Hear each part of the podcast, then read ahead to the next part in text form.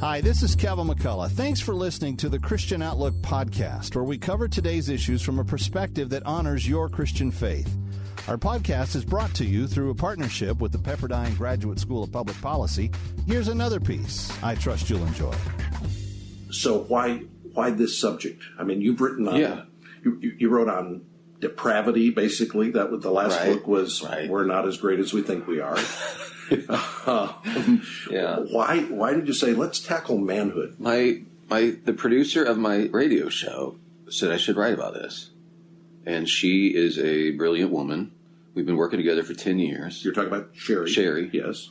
And she said, I've always discounted, I, I thought I'll never write about this because I'm not the guy. I don't climb stuff. I don't shoot stuff. I don't, there's nothing wrong with that. I don't hunt. I don't, I drive a mini. I play the, A Mini Cooper. yeah, I play the flute. I, uh, Library. You were the library. Library Cl- Club president of the, the state of Illinois. Honestly, I thought about starting this by saying, let's do this whole thing. I'm, I'm going to do this. We got uh, Brant Hansen with us on the radio. You wrote this book about being men. Now, you're a flute playing librarian, right? I'm a flute playing librarian. And the name Brant. That's right. Did your parents just know you weren't going to be very manly? Yeah, man. Brant as your name? Yeah, something like that. That's why it's so ironic because I, and yet, she comes from a family. Talk about Sheri. She's like all my family are manly. You know, the trappings of what we call manly. And she said, but I knew as soon as I met your wife and daughter in particular that they felt really, really, really secure around you. Mm-hmm. I could see it. Just, I just felt it in your home. I feel it to this day. She said, I actually had to write the foreword to explain that. Like, so here's a guy. He's just like, I know you have a puppet collection. I know you play the accordion, but, but you should you should talk about masculinity because young guys in particular are very drawn to how you describe it. So I thought, well, I'll do it. And maybe maybe the fact that I'm not good at all that other stuff. I have neurological issues. I have I can't see very well. Like I don't have very good balance. Um, You're a mess. I'm a mess, man. but but here's the beauty of it. Like if I'm right about this is what actual masculinity is, it frees up everybody. Yeah.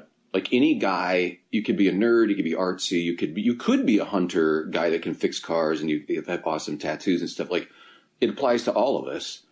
And so maybe I am the guy to write this because you can look at me and go, well, if if he comes off as masculine, like if he understands it and he nails it, if hopefully, in my wife's opinion, I am, uh, then then maybe he's onto something. The, the stereotypes were all shaped by masculine stereotypes. And Totally. I, I remember in the 80s when it was Rambo was the stereotype. That's Yeah. what real manhood is. Yeah. And then there's the the anti-hero man. We and we grew up with confusion. I think all boys grow up kind of, kind of going, "What does it mean to be a man?" So exactly, and there's been deconstructions of this. There are a lot of them. Uh, the John Wayne and Jesus book was a bit, like a big hit, but my thing is, okay, that's fair, but what is it then? Like, it's one thing to deconstruct it, but from a Christian perspective, like, who's going to say then? Like, give us a vision for what we're actually supposed to do. It's just not this, not that. Don't be this, don't be that. Okay, totally true. But can you give us a distinct idea of masculinity that's not just a generic that applies to everybody equally kind of thing? Like to say you should be like Jesus. Well, that's true, Right. but that's true for women too. What is, is there an idea? Clearly, God has an image that's male and female. There's something different there, and there's something probably profound and beautiful, and there's probably something that begins with the original narrative. So, what I'm trying to say it is, is the job that God gave Adam in the garden And that job to tend and to keep to tend and keep the garden. what what what are you as you meditated on that as you as you dug into that what popped out at you is going this is what is is at the core of all of this It means to protect. It means to defend.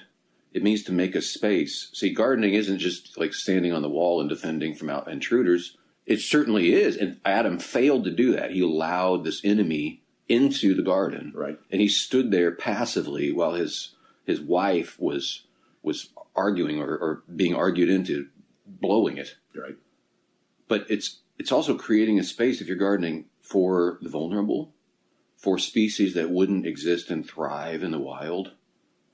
Uh, so you are cultivating and you're allowing these species to flourish, these things within your garden that are beautiful. I do think that's exactly what guys are called to do. And, and, and we're given gifts to do that. Our strength is for that reason, not to be a threat, but to provide security for people and make our neighborhood safer just because we're there. Like that's that's our goal. But if, if guys aren't told that, they have no vision for what our life is supposed to be. Uh, But it's a beautiful thing. Even a little kid can catch on. I use the example of my son. He's seven years old. He was picking on my daughter, who was like four at the time. And she was like, Hey, dad, like, get in here. And it, wasn't anything awful, but he was, he was just being a pest. Right. And I said, Justice, like, you're betraying your role here. You are supposed to defend your sister. That's why you're here, not to be the threat. Like, you're being the guy that you're supposed to defend against. He got it. This is a seven year old, but even a seven year old, I think it resonates with the male heart so much that this role is the right one. He got it, and I'd never had a problem with him after that, picking on her ever. Like he understood, oh, wait, I'm supposed to defend women. Mm-hmm.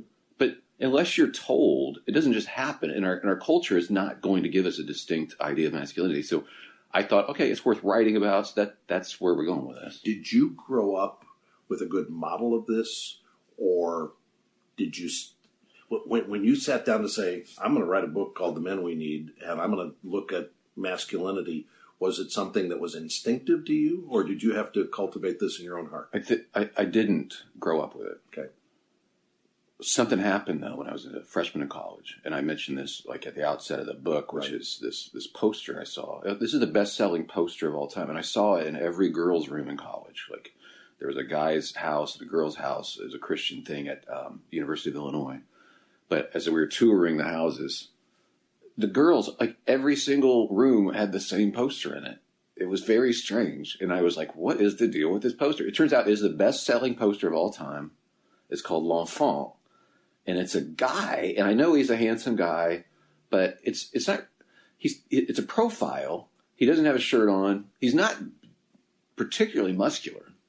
I mean, I'm sure he's a good looking guy, but there's a there's a billion male models out there. Right. It's not Fabio. No, it's not. Yeah. Right. So why did this thing take off and it's still the best selling poster of all time? It's because he's holding a baby. And he's holding a baby out in front of them. And the girls said, Yeah, he's cute, but it's the way the baby's looking at him. The way the baby's gazing up at his face, the vulnerability in the baby's eyes, and the and the almost an appeal, like protect me. And you can see that. You can look it up, L'Enfant, and you'll see what I'm talking about. But I thought that's interesting that women intuit, they, it, it resonates with them, this protective thing. So since then, I've spoken, like to, I speak to groups of people or whatever at school assemblies or whatever, whatever the setting is. And I put up slides of guys from the news. There'll just be one slide after another of somebody pulling somebody out of a ditch, or here's a couple guys, you know, in a flood, getting somebody into a boat. There's a guy in a helicopter rescuing somebody from a hurricane. Here's, and they're all just guys. Right. None of them are models. No, nobody looks like a Nobody's Hollywood. famous. Right. Nobody's famous. Some of them are overweight. Some of them, like, it's all different cultures and nationalities and stuff. Here's a guy in India rescuing some. Here's a Japanese soldier bringing an old lady up. Okay. At the end of showing those slides, I will ask the group, uh, hey, ladies, just curious, just for the ladies, are those guys attractive? And there's a wall of immediate yes. Mhm. And I said, okay, males, listen, look, what, look at this. And I go back and we look at the slides, like, look at these guys. Did you see the reaction of these guys? They're not handsome, particularly. Right. It doesn't matter. So there's something that women intuit. And I'm telling guys, like, it does make you more attractive to be the keeper of the garden. Oh, if a woman feels secure, she will find you more attractive. That's not the reason to buy the book, although you should buy the book. And if, you, if that is the reason, go ahead. It's a great side benefit. Right. It's a great side benefit, honestly.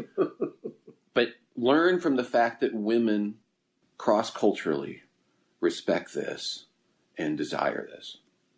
Like, there's something we should learn about God's design when women react this way. They intuit what we are for, even if we don't know what we're for anymore. They do. And so that should tell us something about who we are. That's that's the idea. You, you list out six decisions. traits. Yeah, six this decisions guys should make. Yeah, and and these decisions are all built around. If, if we start with the premise that we're here to protect, yes, we're here to tend, to care for, Yeah. to keep, then then that ought to shape our behavior. yeah. So lives, the lives around us should flourish. That's what. That's my job as a husband and father. My wife, my kids, and radiating outward from there. Like I, whatever influence I have, this goes along with the, like advancing the kingdom of God. Like I want God's will for these people. I want God's best, and so whatever influence I have is to create that space for people to flourish and thrive. So one of the decisions I start with is is is huge right now, and I say forsake the fake and relish the real. Mm-hmm. The fake stuff will leave you. If you're wondering why do I have this sense of malaise? I'm 30 years old. I'm a guy like I spend all my time playing video games and, and it's pornography, and I'm kind of a shut in. I don't really have that like because you're doing meaningless things. Of course, you're going to feel meaningless. But I'm trying to say to guys too, like the cultural ethos is as long as I'm not hurting somebody else, what does it really matter? Maybe I just throw myself into a virtual world and I'm not hurting anybody else, and I get I get a dopamine hit from leveling up, and I get I get all my needs seemingly met. I'm not hurting anybody. I'm like, I need you to understand this. You are hurting people, Yeah.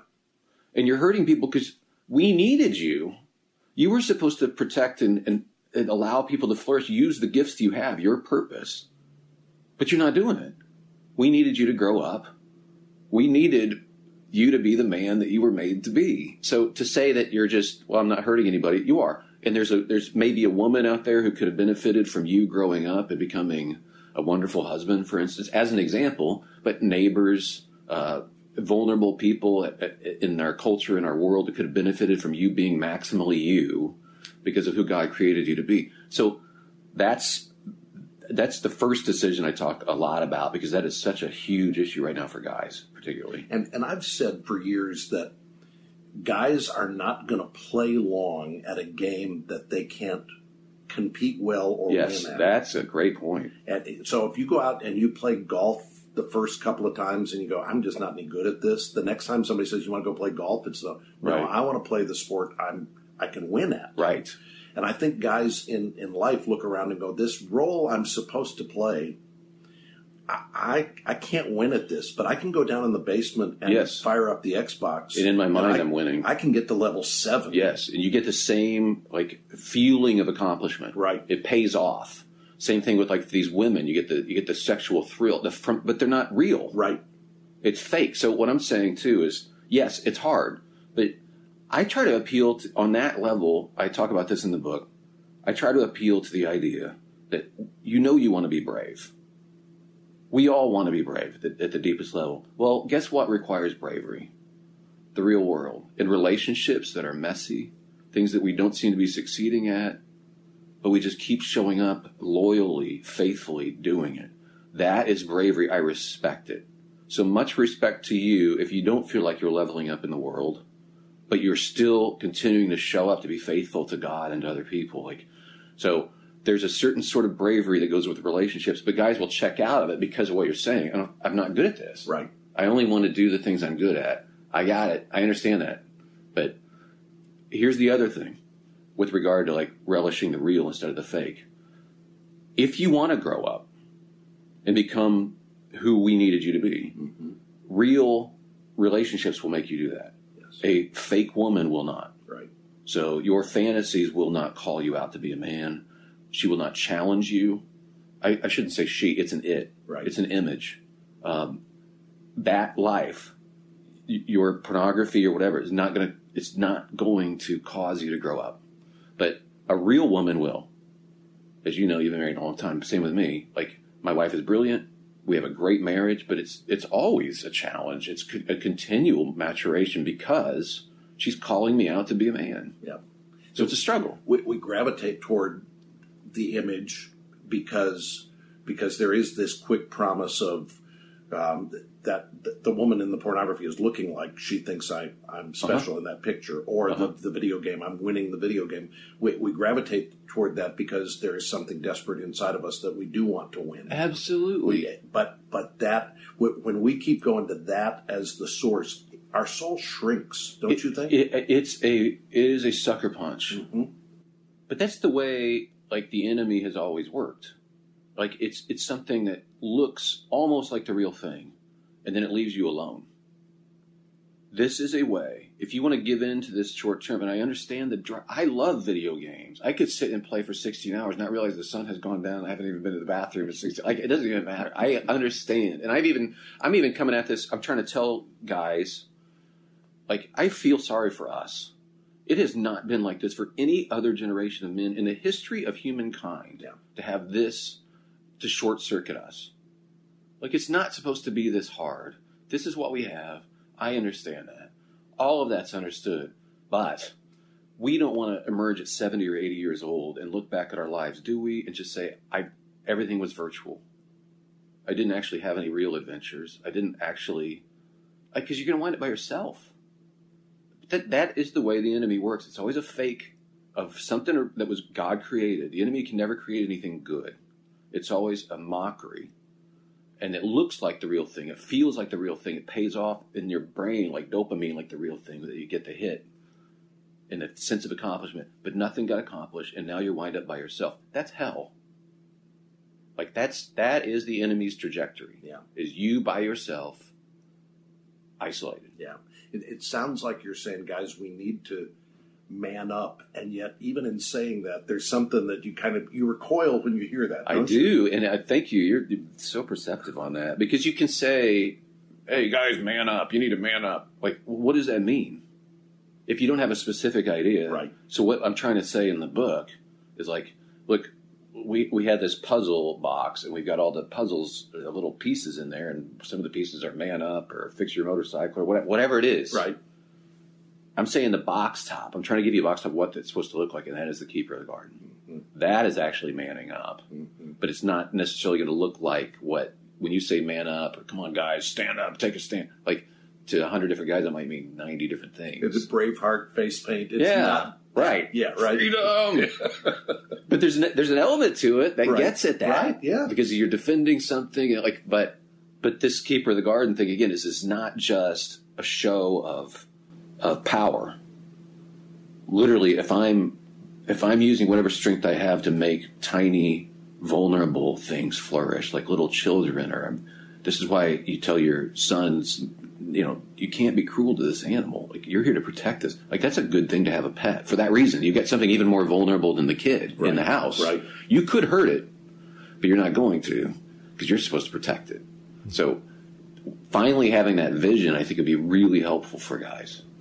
it, it seems to me that there are two um, th- there are two ways that a guy can go wrong in pursuing what God's put in his heart in terms of manhood. One is to to uh, become domineering Uh-huh. and controlling Right. and hyper aggressive. I mean, we we've got the phrase toxic manhood, and I think that's what it's often pointing to. Yes. The other, maybe the more prominent option, is passivity, Yes. where a guy says, "I'm just going to check out. You take care of everything, and I'll I'll be over here watching ESPN." Yeah.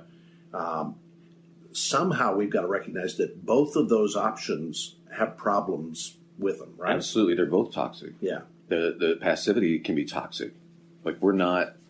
Uh, that th- this is again. Uh, this is why I wrote the book. So I, I, I can't help can't help but keep pointing back to this idea that the keeper of the garden right. gives us a construct for neither one of those things. So you're you're actively protecting, cultivating, and allowing the vulnerable to flourish. This is why you don't want to make a woman feel threatened, because it goes against why you're here. They should feel secure. You should you should uh, same thing with with the with anyone who I, I mentioned this before. Like okay, so it's the domineering mistake, Right. the, the toxic Right. that gives us the Me Too movement. Yes. And we needed the Me Too movement because of that. Yeah. Because a lot of guys are bad actors. Right. So, but if we were keepers of the garden, there would be no need for it. Right. And there's there are women who have reacted to our passivity by saying, "I guess I don't really need a man." Well, if you don't, honestly, if the guy's just totally passive, like what is the what is the point of that? The lack of a vision for what men are supposed to be leaves guys in a lurch 30 years old living at home 35 smoke a little weed have a part-time job like there's no ambition at all for something beautiful and it hurts everybody but i, I agree with you that passivity is actually a bigger problem but you know we've made the, the mistake on the other side so much that there's a reaction to it that's very genuine and needed Well, when when it's the hyper aggressive, the what what we look at as toxic manhood, it shows up really pro- prominently. Absolutely. in culture. Yeah. Passivity doesn't show up as as because the absence of something is not as loud as the presence of something. it just shows up and you know this too just trickles through the culture right. so there's there's generational things that happen like and you don't you don't i mean you're writing to men but but i, I look at this and i say i think there's a there's a another side of this i think women have a if, if men are are uh, if our besetting sin is to be passive i think a woman's besetting sin is often to say i want to be in control the only way i can be safe is if i'm in control of my life yes and and this is not to blame them right This is that is a natural reaction to That's it. right. And what's so interesting is in Genesis, to your point, so they both fail. right They they fail to love God the way He deserves. With and so that's that's sin. That's kata in the in the Hebrew. But what's interesting, even as they both fail, God's reaction is to come into the garden and He says, "Adam, where are you?" So He knows he's, he's he knows how to call Eve Eve. He knows how to call Adam Adam. I mean, there's there's there's depth to those words, but Adam's response was to blame Eve and blame God for creating Eve. But Adam's held responsible because he was supposed to be the keeper of the garden. Right. He didn't protect it. right So anything that happens after that, like there's a there's a burden that's on us. So I, I think you're absolutely right. I understand the cultural reactions to what men have done and the way we've been, but again, we have not had a picture to look at to say, oh, this is what I'm supposed to be doing. what as you you're raising boys I have a boy. a boy Yeah. So, what are you trying to do purposefully and intentionally to help him embrace what you're talking about in this book? Okay, so I can speak of this retroactively, sort of, because he's 28. Got it? Yeah. Um, but what I did was what I told you. Like I, I realized I read a book. It was a beautifully written, like almost a Victorian book called Homemaking. It was brilliant, but very very obscure. But it talked about how everybody in the family has a role, and so that's why I talked to Justice about having a role. Like you're here to protect. Right. He took that to heart. Again, we didn't have a problem again with that. To his great credit, not mine, I will brag about him Yeah. but he is a really bright guy. He, um, so he went and got his degrees in Russian literature and um, and linguistics from Berkeley, and then he was in the Air Force as an intel officer, served in Afghanistan, and his job was to protect people. He was really good at his job, like very decorated, became a captain, Wow. just finished. Okay. But another thing I did with him was I had the the luxury because I work with Cure hospitals around the world. These are Christian hospitals that help kids that have disabilities that we can fix surgically. I would take him to these hospitals. He was fascinated by surgery. So now he's at Yale in med school and he's planning to be a neurosurgeon for Cure. Russian literature captain in the in Yeah. So so this book will tell you exactly how your son could turn out the exact same way. No, like that's all him. He's just been so determined. I don't even care. Honestly, I, I- do brag about it because of his determination. But if he was, you know, in the in the typical phrase like flipping burgers, Yeah. but I respected his character. I don't care, and I told him that. Right. Same thing with my daughter. I don't care. And I made decisions too. I'll tell you this I did the right thing. I had opportunities for some very lucrative careers that would have required all my time. And I said no. And we made almost no money, but I had all my afternoons free. And since we homeschooled the kids, I swam with them, took them to the beach every single day. They know their dad. So that was a good move. Out of all the mistakes I've made, Right. just just scraping by on on the finances, but having endless afternoons with these kids was a brilliant move. So, um, and traveling with him, intentionally trying to show him stuff. Um, that's that's what I would recommend to somebody. Like to, to the extent you can, to give your kid, give your son a, a vision. That's all. You, you um you talked about neurological Yes. challenges. Yeah. We've talked about the in fact you and I talked you're on the spectrum. Yes. How does that interact with the the idea of what it's supposed to be to be a man? Well, I've always felt like I'm on the outside looking in. And again, I didn't have the best example growing up. A lot of trauma. Um, so I think what you do is you study it and you look at it like, well, what is it? You ask these baseline level questions, which I've done in my other books. Like, what's really motivating us at the bottom? What is that? Like, I'm asking, like, what? No, what is it? Why isn't anybody saying it? So I learned by being an observer. Right. I love my dad and I have forgiven him, but I was like, I, as a child, observing what was going on, Yeah. kind of spectating. I know what I'm not going to be like. And that for, for me, I grew up with a pattern thinking, I know what I don't want to do. Bingo. That was it. What I didn't know No. was what I should do. Right. So I know I'm not going to do this. Right. But my, I, I was a camp counselor when I was in high school and college. So I would spend two weeks with eight kids in my cabin, and I was in charge of those kids. I look back on that and go, "What a dangerous." I thing that understand. was, right? Yes. But I I thought being a parent, I, I'm just going to be a camp counselor. As long as they're having fun and they get to bed on time, Right. I've done what I needed to do. I knew what I I didn't want to do, but I didn't have a vision for what I wanted to pour into my kids. One of the things Uh-huh. I love about what you've done in the book is you're really mapping out for guys. These six decisions can give you a roadmap Yes. for for who you need to be, but also what you need to be modeling, so Right. that your kids can see that. Right. Exactly. Yeah. And when they when they do like that's that is exactly what I'm trying to do. So I thank you for for noting that. And some of this stuff is hard won. I couldn't have written this maybe 15 years ago. Why not? Um, I don't think I would have had the confidence in some ways. Like I'm the last person to want to be an expert on something because I, I always doubt my own expertise. So you're you're on the radio regularly. Yeah. I mean, everybody would think confidence and Oh well, they. Sh- I mean, if they could hear my show, I think they'll they'll hear. they'll be disabused of that pretty quickly. really, really, no. It's it's more. It's, there's a vulnerability to it and a self-deprecatory approach, which is genuine. Um, But there's some bravery that comes with that. Just There is, living life out loud. That's true. And honestly, being on the spectrum, it it used to be called Asperger's, the high functioning autism, and it's my son too.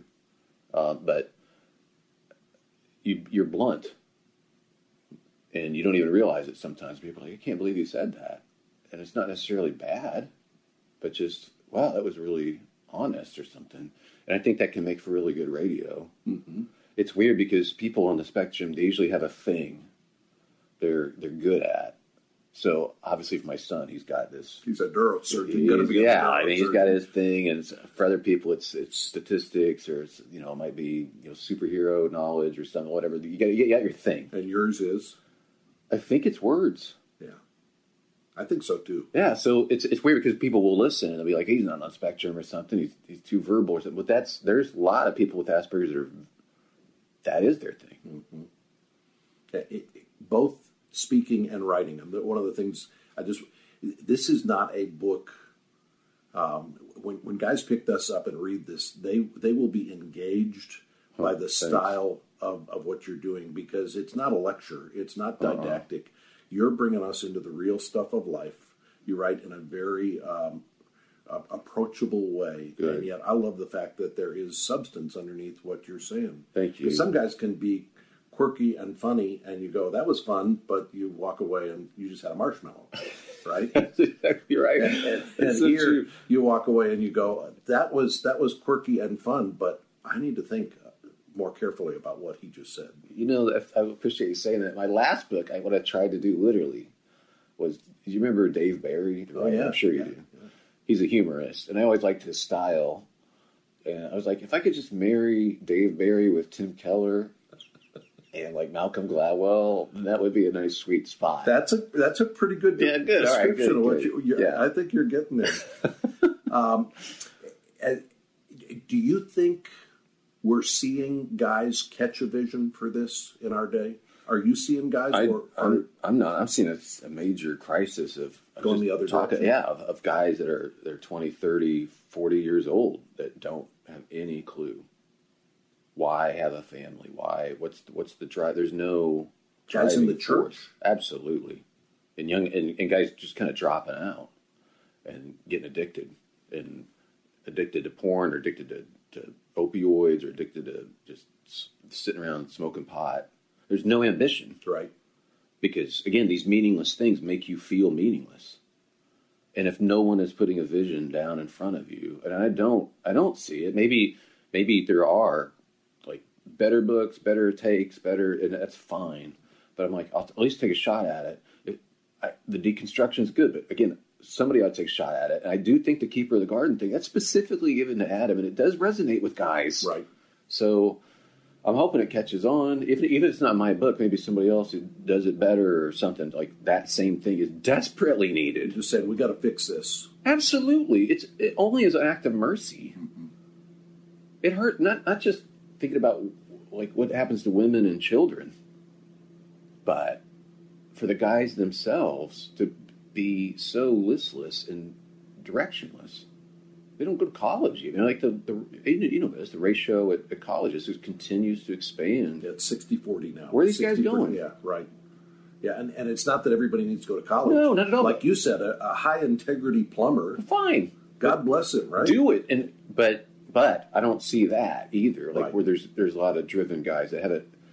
If you are, if you listen to this and you're like, well, that I am driven. Like I am, I am, I am a plumber and I'm doing I'm doing well. Like that's cool. Hopefully, now you can see how your resources and what you have can be targeted to some, something really life giving and beautiful. And, and with that in mind, because you said you had an opportunity, several opportunities to to make a bunch of money. Uh-huh.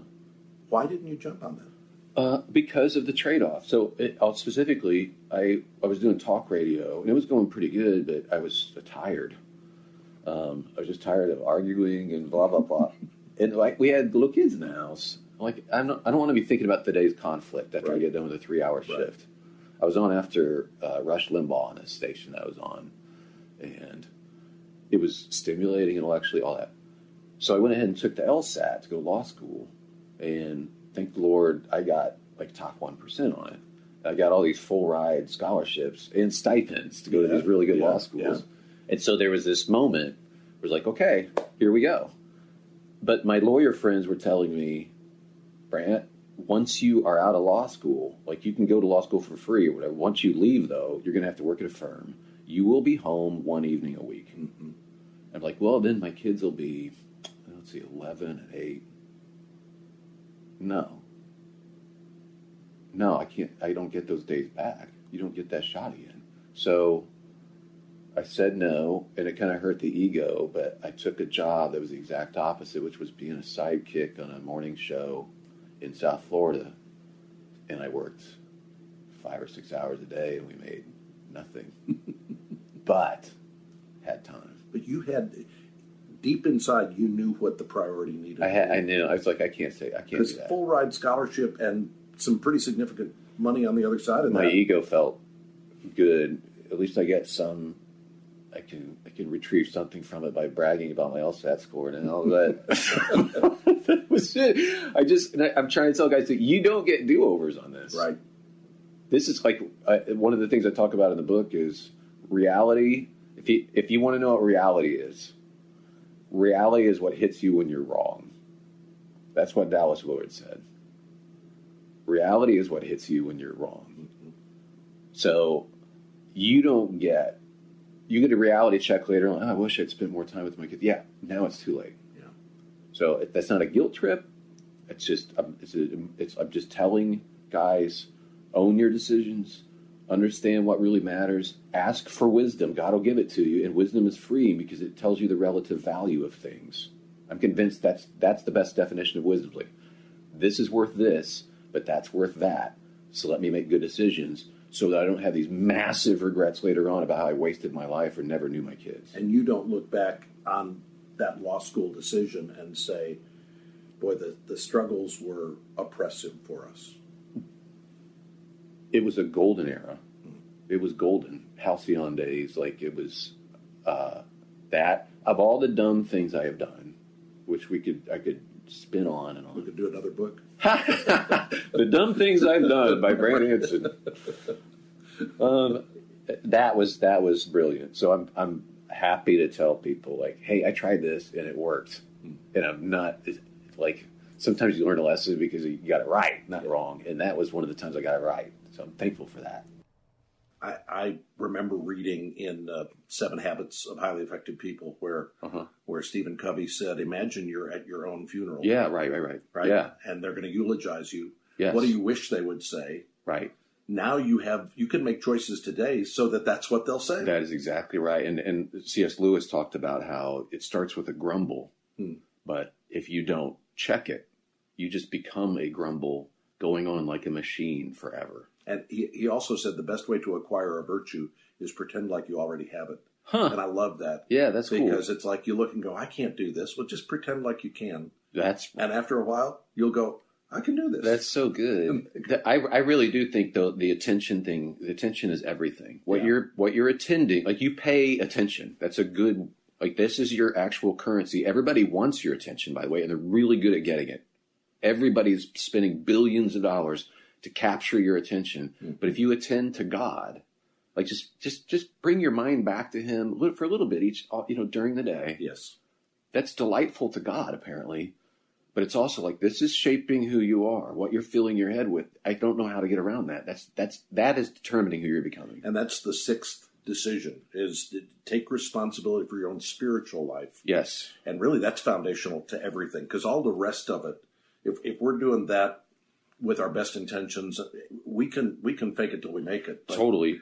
I'm trying to tell guys too something really encouraging. I hope, which is a lot of times when people think of spiritual, they think emotional. Yeah. That's not biblical. Right. If you don't have an emotional reaction to worship music or church or what, like that's okay. It's not about emotions. So you don't have to feel like you've blown it. God's God doesn't come through for me. Maybe He doesn't even exist. I don't feel anything. It's not about your feelings. What God is looking for is steadfast loyalty. Mm-hmm. He's looking for obedience. He's looking for loyalty, like every day. Even though I'm a sinner and I am, like to continue to, I'm going to keep engaging with Him every day. Well, guess what? For a lot of guys, when they hear that, it's like I can do that. That I get. Yes. It's not about me having these these experiences of of of you know ecstasy or something like I can't even relate to that. I don't even know what that is. I don't feel that, but but I can do the loyalty thing. So I'm telling guys like when, once you realize that, take now you take responsibility for that. You will change and you will become more of who you were supposed to be. So you say you don't close your eyes and sway in church? Is that what you're saying? I might. If I do, somebody has to elbow me to wake me up. but uh, yeah, that's it's it's about me. Even though I'm a sinner and I know all that, like not not still going to God boldly each day, still doing it. and and that's if there's if, if you're talking to a guy who's saying okay i want to take responsibility for my spiritual life that's the starting point is go to god every day Yeah, That- like- in, in the word He he wants to enjoy you. right He wants to partner with you. He picked if you go to the, like the biblical narrative, he picked Abraham and his family to partner with. I'm Right. looking for somebody who gets it. Like so, that's what he's still. I'm convinced he, he's described as our friend. Yeah. He he wants to partner with us. It's not sacrilegious to say that. It's amazing. Like God, you want to be involved in my life. So your work, the stuff that's bothering you, the things you're thinking about, you can bring all of that to Him on a walk or whatever. Hash it out, engage, but don't stop engaging. The thing is, God apparently loves that. That's why He created you was for, for exactly that kind of communication. You good praying for the guys who are listening Totally, let's do that yeah. God, thank you that you love us, and you. That's just who you are, and we don't always know what we're doing, as you know. Uh, but thank you for being so faithful with us. Help us to be more faithful with you. Help us to turn that corner and just go. You know what? I'm going to keep coming back. This is my best relationship. You're the source of wisdom. Please give us wisdom, all of us guys who are hearing this right now, Yeah. so that we can be a source of life for all these precious people around us that we're we're called to to help flourish and cultivate and protect. And God, thank you for partnering with us in that. And we pray this in the name of Jesus. Amen. Amen. Thanks. Awesome. Thank you, man. Thanks for listening to Christian Outlook. Our program is coming to you today in partnership with the Pepperdine Graduate School of Public Policy. It's America's most unique graduate leadership programs offered on Pepperdine's breathtaking campus in Malibu, California. Learn more at publicpolicy.pepperdine.edu. If you enjoy our podcast, take a moment and tell a friend to subscribe today.